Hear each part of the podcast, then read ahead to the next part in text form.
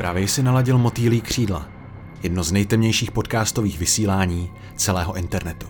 Riziko znechucení a šoku je na uvážení diváka. Na kanále Stay Steak najdeš epizody i s obrazem. První případ. Kuřimská kauza. Celé to začalo šťastnou náhodou. V roce 2007 se jeden z obyvatel Kuřimy pokoušel spustit elektronickou kameru, hlídající jeho novorozené dítě. Místo toho naladil záběry náhého, ležícího chlapce spoutaného na zemi. Policie zadržela matku chlapce, Kláru Mauerovou, a její děti byly svěřeny do péče klokánku. Jedno z dětí, údajně 13-letá Anna, v tisku označovaná jako Anička, zmizela bez stopy. Při vyšetřování vyšlo najevo, že nebyla dcerou Kláry Mauerové, ale 30-letou ženou, Barborou Škrlovou, které byla vytvořena nová identita. Ještě se stihla ohlásit na českém velvyslanectví v Dánsku, než na několik měsíců opět zmizela. V Norsku byla nalezena, když se vydávala za 13-letého chlapce Adama. Po návratu do České republiky byla zatčena. Že tato ženská fungovala fakt jak prostě mistr převleku, úplný chameleon. Tady máte fotky jejich kostýmů, je to šílený. Už na tomhle samotném něco není psychicky v pořádku.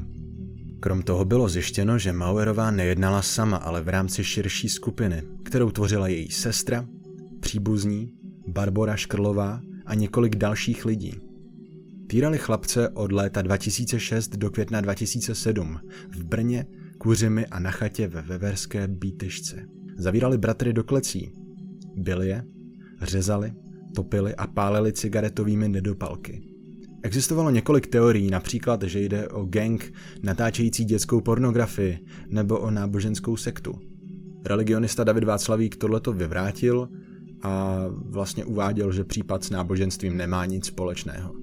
Role a počet zainteresovaných osob nebyl u soudu plně objasněn, ani jejich motivace a podíl na týrání dvou chlapců. Jisté je jen to, že se snažili jim zlomit vůli a nejspíš budou mít psychické potíže celý život. V soudním procesu bylo šest odsouzených. Všichni se proti verdiktu odvolali. Tak tady jde buď o to, že chtěli co nejméně sedět, anebo že ničeho nelitujou. To jsou jako dvě možnosti. Já v tenhle ten moment už bych asi jako držel hubu a prostě bych zkousnul ten trest, který si zasloužím. Každopádně všem jim hrozilo 12 let. Původně. Případem se zabýval Krajský soud v Brně, Vrchní soud v Olomouci a dokonce se snažili podat dovolání k nejvyššímu soudu, které bylo naštěstí zamítnuto. O dvojici chlapců se nejdříve staral otec, který byl nakonec odsouzen na 10 měsíců vězení za spronevěru peněz svých dětí. Využil vlastně jejich odškodné za prožitou újmu, které uh, tvořilo 24 tisíc korun. Dál měly být v péči rodičů matky. Ty už v tom snad nejeli. A teď si projdeme jejich rozsudky, protože je docela zajímavý, že z toho nevyvázli až tak špatně. A jsou už všichni na svobodě. Klára Mauerová, jejich matka, 9 let vězení, týrání přiznala. Kateřina Mauerová, teta, hlava skupiny tyranů, 10 let vězení. Hanna Bašová, a.k.a. teta Nancy, vychovatelka z domu dětí a mládeže Paprsek, k jednání soudu se nedostavovala, 6 let vězení. Jan Turek, bývalý vychovatel a vedoucí skautského oddílu, pět let vězení. Tady je úplně brutální to, v jakých vlastně pozicích oni byli. Že s dětma vlastně jednali pravidelně, ty děti jim věřili, úřady jim s těma dětma věřili, rodiče těch dětí, který jezdili na ten skautský tábor, tak jim věřili a pak se dozvíte něco takového. Tady je fakt šílený, jak můžete prostě využívat svých pravomocí, svojí pozice, tím, jak měli hodně kontaktů a byl to prostě rozsáhlejší gang, tak to měli jako, jako ošetřený, kdyby se to náhodou podělalo. Barbara Škrlová, to je ta Anička, pět let vězení, 2.12 podmínečně propuštěna. No vlastně to doseděla skoro celý asi. Jan Škrla, bratr Barbory, tajemný pan doktor, 7 let vězení. Nevím, jestli to měli jako natočené na těch kamerách, co jim konkrétně dělali, nebo jestli to bylo z těch svědectví, ale dokážu si úplně představit, co člověk, který mu přezdíváte doktor, dělá. To bude mít v příštím díle opravdového doktora. No a pak už jsou tady jenom zpěti s případem, u kterých vlastně není úplně jisté, jestli s tím měli co dočinění. Josef Škrla, což je vlastně otec těch škrlů, který byl vůdce skautského oddílu Mravenci a byl toho času nezvěstný, Potom Anna Šabatová, zástupkyně ombudsmana, která nenahlásila úřadům existenci údajně 13-leté Aničky a pomáhala rodině vytvořit pro ní novou identitu. Ta sama vinu necítila, Mnoho dalších, kteří pomáhali se ukrýt i v Norsku, a netřeba je jmenovat, ale případ změnil zákony i praxi. Tak tady bych se podíval na nějaký následky toho, že se tohle stalo a jak velkou vlastně vlnu změn to vzbudilo. Zákon 52 z roku 2009, zvaný náhubkový, ten vzniknul kvůli tomu, že média ignorovala práva obětí na ochranu jejich soukromí a zakazuje vlastně zveřejňování jmén obětí. Tady mě překvapilo to, že na Wikipedii jména těch dvou kluků jsou a já se rozhodně nechystám použít. Myslím, že stačí, když říkám jména těch, těch co týrali, právě kvůli tomu, jak moc v novinách a v televizních zprávách to bylo. Jak jsem teda zmiňoval, dneska už jsou všichni na svobodě, týraným chlapcům je 21 a 23, matka chlapců se nesmí stýkat s dalšími odsouzenými, kromě sestry, ale s oběma se nemůže udržovat kontakt. A hodně lidí se ptá, jak je možný, že si toho týrání nikdo ve škole nevšiml a že si toho nevšimla ani lékařka při preventivní prohlídce. Jestli tam taky byla prostě nějaká spolupráce, nebo jen třeba zamykapovávali ty jizvy, které tam určitě být museli. Jako děti tohle to nechápou, že jo? A s někým jiným vlastně nepřicházejí do kontaktu, takže prostě buď ta škola by tam většinou měla být prostě schopná nějak pomoct, nebo to aspoň nahlásit lidem, kteří s tím něco udělají a ne to ignorovat ale je možný, že ne vždycky je to vidět, že jo. Mohli být prostě zakřiklí a ta učitelka se nemusela třeba zajímat. Jaká školní psycholožka, cokoliv, jako tyhle ty věci by měly být ošetřený natolik, aby to bylo zřejmé, aby to vyšlo najevo, protože ty čísla furt stoupají, což je druhá věc, na kterou jsem se chtěl zaměřit a ta už jde vlastně mimo ten případ, ale je to vlastně takový jako celorepublikový problém, celosvětový. Je to vlastně vývoj počtu týraných, zneužívaných a zanedbávaných dětí v České republice. Jsou to normálně data z Ministerstva práce a sociálních věcí. Můžete tady vlastně vidět, že od roku 2005 Eh, kdy to číslo bylo 1997 nahlášených dětí, tak to do roku 2015 stouplo na 9433. Ta kauza teda byla roku 2007, ale kolem roku 2010 je tam vidět prostě výrazný stoupnutí a nemyslím si, že to je tím, že by se zvedl počet těch týraných, ale že se spíš o tom začalo víc mluvit, eh, víc vědět, zavést nějaký lepší systém.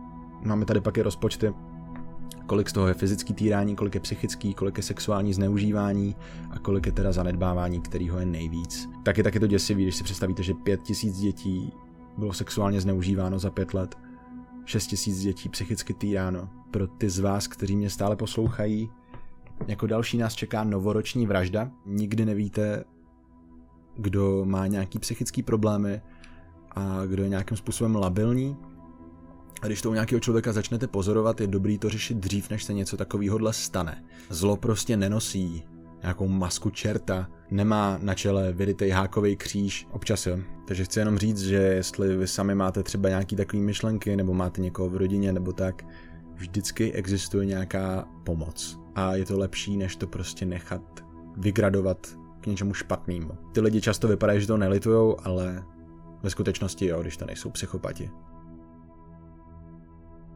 Jestliže vánoční svátky bývají ve znamení sebevražd opuštěných, na přelomu starého a nového roku dochází často k násilné trestné činnosti mezi rozhádanými partnery. Případ, který se odehrál z 31. prosince 1990 na 1. ledna 1991 ve Frýdku místku, s tím neměl nic společného. Na nový rok odpoledne našli občané v objektu jedné ze základních škol mrtvolu polonahé ženy. Vzpomíná plukovník Judr Luboš Valerián. Ležela na dně terénní úpravy, vedoucí asi 3 metry pod úrovní zadního traktu. Totožnost jsme snadno zjistili podle dokladů v nedaleko pohozené kabelce. Složitější bylo stanovit pohyb 32-leté matky dvou dětí během předcházejícího večera. Konečný obrázek se rýsoval zhruba takto. Žena se zúčastnila zábavy v jednom ostravském zábavním podniku. Odsud odešla kolem 22. hodiny a měla namířeno domů, do Frýdku místku. Stopem dojela až k místnímu kulturnímu domu, kde pokračovala v oslavách. Měla to domů asi 300 metrů. Přítomno bylo kolem 400 hostů. Bohužel neexistoval jmený seznam, rezervace místenek či něco podobného. Měli jsme velký nákres sálu se všemi stoly a postupně Výpověď po výpovědi jsme doplňovali jednotlivá jména. Klíčová byla ovšem pitva. Vrah oběť surově zmátil, skopal a pořezal. Příčinou smrti bylo udušení vzdechnutí krve, následkem rozsáhlých poranění skeletu obličeje a řezného poranění krku. Nejdůležitější pitevní poznatek však znamenal nález kruhovité čepičky o průměru 13 mm a síle půl mm, vytažené z těžce zdevastované poševní sliznice. Jednalo se o zátku výbušného prostředku, takzvané petardy, její vložení do pochvy s vyvoláním exploze vedlo k těžkým vnitřním zraněním, působením vysokých teplot až do 3000 stupňů Celsia a tlakové vlny půl litru plynu během 4 milisekund. Z výpovědi hostů na silvestrovské oslave bylo už policistům známo, že přímo v sále vybuchlo takových petard několik.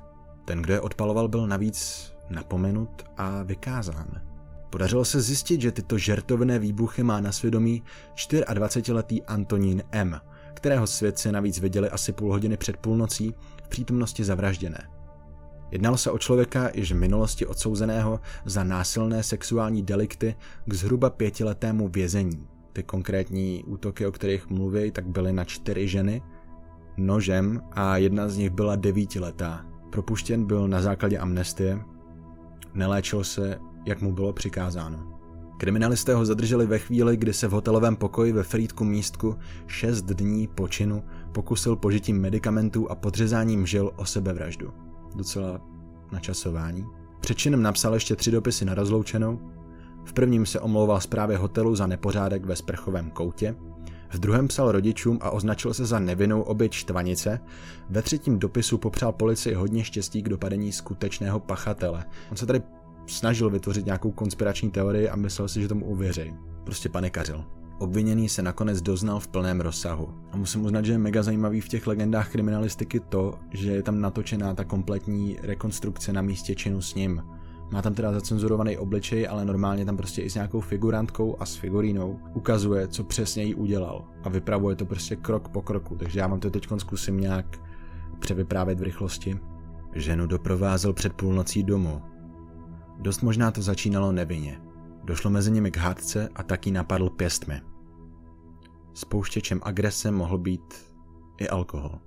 Potom to tam bylo nějaký zmatený, že se jako zvedli a přesunuli se na klidnější místo, což nechápu, že vodně jako neutekla nebo tak. Prostoru za školou, v takzvaném francouzském dvorku, jí znovu schodil na zem a už jí kopal. Potom jí přetáhl svetr přes obličej, osahával jí prsa Opakovaně jí udeřil plnou lahví vína do hlavy, než se rozbila. Následně ji škrtil, proříznul jí krk. Petardu v těle oběti odpálil v prvních minutách nového roku, ve zvukové kulise jásotu a nadšení celého okolí. Aniž by jí znásilnil, hodil jí ze zábradlí. Tady je důležité zmínit, že u sadistů vlastně vůbec nemusí dojít k tomu sexuálnímu aktu a je pro ně podstatný strach, ponižování i ta panická reakce oběti. Potom se vrátil na zábavu a pokračoval se svými přáteli v oslavách. Odpoledne zpovzdálí pozoroval, jak ohledáváme místo činu, poznamenává plukovník Valerian. Hned, jak si vypral oblečení od krve. Znalci vyhodnotili Antonína M. jako psychopatickou osobnost trpící sexuální deviací, konkrétně sadismem, a nařídili kastraci. Tam někteří odborníci spekulují o tom, že bez zasažení mozkových center ta kastrace nemá vlastně význam a mohl by být teda pořád potenciálně nebezpečný. Byl mu udělen trest 15 let odnětí svobody, vlastně už skoro 30 let zpátky, tak už je nějakou chvíli na svobodě a podle všeho nejspíš není ani v ústavu. Myslím, že žádný trest není dost dlouhý na to, aby napravil něco takového. Ta oběť byla matka dvou dětí. Chápu, jako duševně nemocný člověk, ale měl přikázaný se léčit a ani to prostě neuposlechnul. Tam jde prostě hrozně moc o tu povahu. V té době, to bylo i v tom dokumentu, nebyly ty ústavy úplně v, na dobrý úrovni, celý ten systém byl prostě relativně bídnej a čerstvej. Tohle jsou totální jako monstra. Není nic lidského na tom, co udělali. No a do třetice všeho špatného tu máme lesního vraha, Viktora Kalivodu. Možná jste ho viděli v soutěži Chcete být milionářem, ve který vyhrál 320 tisíc korun. Já jsem o tomhle třeba nevěděl a přijde mi to totálně bizarní, ale fakt si to najděte na YouTube, byl tam v roce 2004. Za tu odměnu si potom, aspoň teda z její části, koupil dva gloky a spoustu munice. Některý lidi vlastně mluví o tom, že už v tom milionáři poznali, jak je chladnej a že nemá duši a že úplně má pohled vraha a takové věci. Mně tam přišel relativně v pohodě a o to celý je to jako horší že co se jako takovému člověku honí hlavou, nebo nakolik je schopný prostě předstírat, že je normální, nakolik je schopný prostě splynout s tím okolím, fungovat v něm, jít do soutěže, která se normálně prostě pouští v televizi. Viktor Kalivoda byl český sériový vrah, který v lese zastřelil tři lidi. Jeden starší manželský pár u obce Nedvědice 13. října 2005. O tři dny později muže na procházce se psem u Malíkovic. Na něj střílel už o něco nemotorněji, podle všeho se mu nějak rozbil kolimátor, což je taková tak červená tečka, takže střílel vlastně z dálky a nemohl se trefit, střelil ho několikrát jakože dozad. Dělal to vlastně tak, že se nikdy k těm mrtvolám pořádně nepřiblížil, jenom aby přišel trošku blíž, střelil je do hlavy, aby se ujistil, že jsou po smrti a víc už to nějak jako nerozebíral, nechali tam prostě ležet. Už spolužáci z gymnázia ve Slaném ho popisovali jako zamlklého uzavřeného samotáře. Říká se o něm lecos, třeba že měl IQ 130, k tomu jsem teda nedohledal zdroj, ale si byl relativně inteligentní. No. Po maturitě zkoušel studium na fakultě informatiky Masarykovy univerzity v Brně a na Pedagogické fakultě Jihočeské univerzity v Českých Budějovicích, ale ani jednu nedokončil. Opustil i práci u policie a studium na policejní akademii. Tady je docela děsivý si představit, že by byl třeba normálně jako v té policii a tohle to dělal. Ještě by mohl nějak jako zmanipulovat ten systém, aby se na něj nepřišlo, nebo tak jak totálně jak v nějaký detektivce. Jo? Mezi vaše koníčky patří četba detektivek. Bohužel tohle je opravdový svět. Nic krom práce řidiče tramvaje ho nebavilo a nenaplňovalo. Ani v ní nevydržel ovšem déle než rok. Získal zbrojní průkaz a pravidelně chodil na střelnici. Obě zbraně držel legálně. Nejprve střílel na krávy, přičemž nebyl schopný spoušť zmáčknout, dokud se k němu neotočila zády. Takže podobně to měli s těma oběťma. Vlastně, když ten muž před ním utíkal, kdyby se otočil proti němu a díval se na něj, těžko říct, jestli by ho to třeba nezastavilo, jestli měl nějaký jako blok, za který by třeba nešel. Kráva byla první živý tvor, kterého zabil. Dva dny po svých 28. narozeninách se rozhodl, že začne vraždit lidi. Všechno to měl být ten trénink na jeho mistrovský plán. Že on si vyloženě udělal z lesa střelnici, na který se připravoval na to, co mělo přijít. Měl v plánu nastoupit na metrolinky C a mezi stanicemi Ládví a nádraží Holešovice vystřílet celý vagón. Tohle je to, co je na tom celém nejděsivější. Zabil tři lidi a to samo o sobě už je dost hnusný. Ale ta představa, že by udělal něco takového. Mimochodem jeho inspirace byla Olga Hepnarová. Několikrát stejnou trasu jel, s pistolí schovanou za deskami, k činu nenašel odvahu, ale Bůh ví, co by se stalo, kdyby nebyl 20. října 2005 zatčen před panelovým domem, kde bydlel. Je možný, že už se na to chystal. Zadrželi ho s kufříkem s Glockem 34 i zásobníky se zvýšenou kapacitou, aby v metru mohl co nejméně přebíjet. Druhý Glock vyhodil už nějakou dobu předtím v Praze do kontejneru a nikdy se nedostavil na policii, ačkoliv k tomu byl vyzván, aby si ji vyzvedl. Na základě toho a auta jeho mámy, které bylo spatřeno u místa činu, ho vlastně vystopovali. Já furt nechápu, kde brali to, že měl IQ 130, jako tohle... Já vím, že blbý u sériového vraha říkat začátečnické chyby, ale tohle nejsou prostě chytrý kroky, pokud se nechcete nechat záměrně chytit. Je normálně registr lidí, co mají prostě zbraň, když ji mají legálně. Když to hodil do kontejneru, tak se to muselo, prostě sotva to ty popeláři vyvezli, jak se to muselo vědět. Už jako jenom tím se dostal na nějaký jako konkrétnější seznam než jenom prostě všichni lidi v republice, co mají zbraň, co mají Glock. Odmítnul účastnit se rekonstrukce, u výslechů se choval apaticky, arrogantně vůči policistům, někdy se i smál. Můžete se pustit, je to zase v těch legendách kriminalistiky a myslím, že to je i na YouTube. Nad svými zločiny neprojevoval žádnou lítost a 27. června 2006 byl odsouzen k trestu do životí.